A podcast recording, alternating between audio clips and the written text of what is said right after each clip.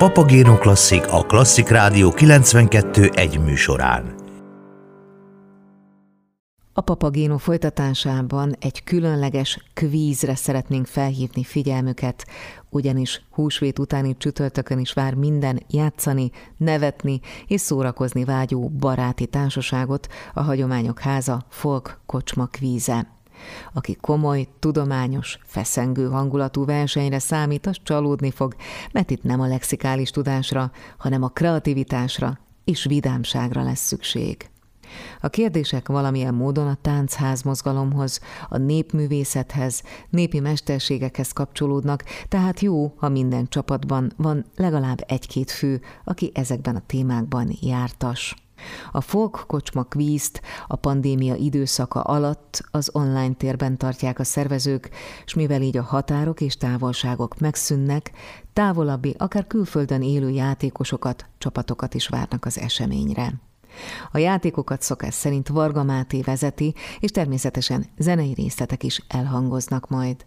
Az április 8-i esemény kapcsán német Nórát, a Hagyományok Háza munkatársát arról is kérdeztem, mikor indult a folk kocsmakvíz, és milyen tematika mentén épülnek fel a játékok. Ez egy újítása a Hagyományok Házának, egy fiatal program. Július végén tartottuk az elsőt, akkor volt egy nagyvárosi folkudvar szabadtéri programsorozatunk, rendezvényünk a Hagyományok Háza előtt, a mi kis patinás korvinterünkön. Ott volt egy fröccsterasz, és igazából oda képzeltük el a folk kocsmakvízt, és júliustól szeptemberig ilyen kéthetes időszakban, váltásban tartottunk kocsmakvízt kilenc csapat részvételével.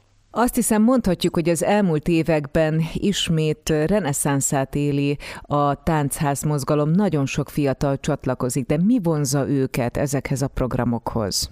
Én azt hiszem, hogy ebben nagyon nagy szerepe van elsősorban a műfaj közösségi jellegének, másodszorban pedig, hogy aki egyszer ellátogat egy táncházba, meghallja a jó muzsikát, és látja a táncosokat, szerintem megérinti tehát egészen egyszerűen nem lehet utána kívül maradni. Mi az, ami ezeken a versenyeken igazán izgalmas a résztvevőknek, és mi az önök missziója? Mert nyilván van valamilyen határozott célkitűzés is, nem csak a játék van fókuszban.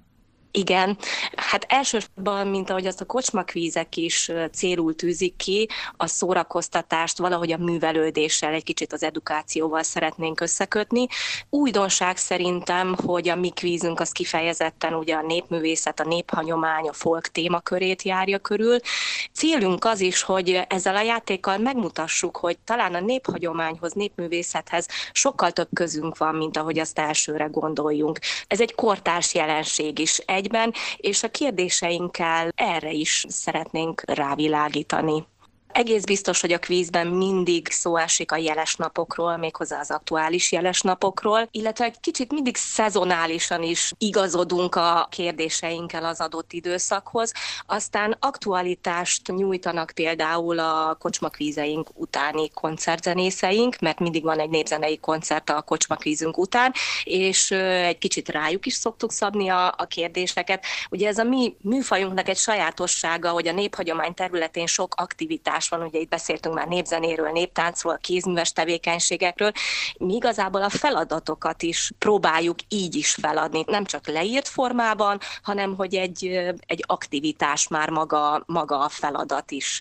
Ezzel is próbáljuk színesíteni a programot. De jeles napok, népzene, néptánc, kézműves hagyomány, népi építészet, nagyon szerteágazó a terület, borzasztó nagy ez a műveltségi kör, úgyhogy nagyon-nagyon sok érdekességet be lehet vonni, és még a társművészetekkel való kapcsolatra is oda szoktunk figyelni. Ez is például segíti azt, hogy hangsúlyozzuk azt, hogy, hogy talán a népművészethez, néphagyományhoz több közünk van. Inkább baráti társaságok jelentkeznek, vagy alkalmi szerveződésekről van szó? Mi a jellemző? Nagyon jellemző, hogy baráti társaságok, ezen belül tudunk arról, hogy táncegyüttesek, közösségei is beneveznek és, és részt vesznek. Nagyon kellemes meglepetés volt, hogy amikor az online térbe került decembertől a folkocsmakvízünk, akkor például családok is beneveztek gyerekekkel.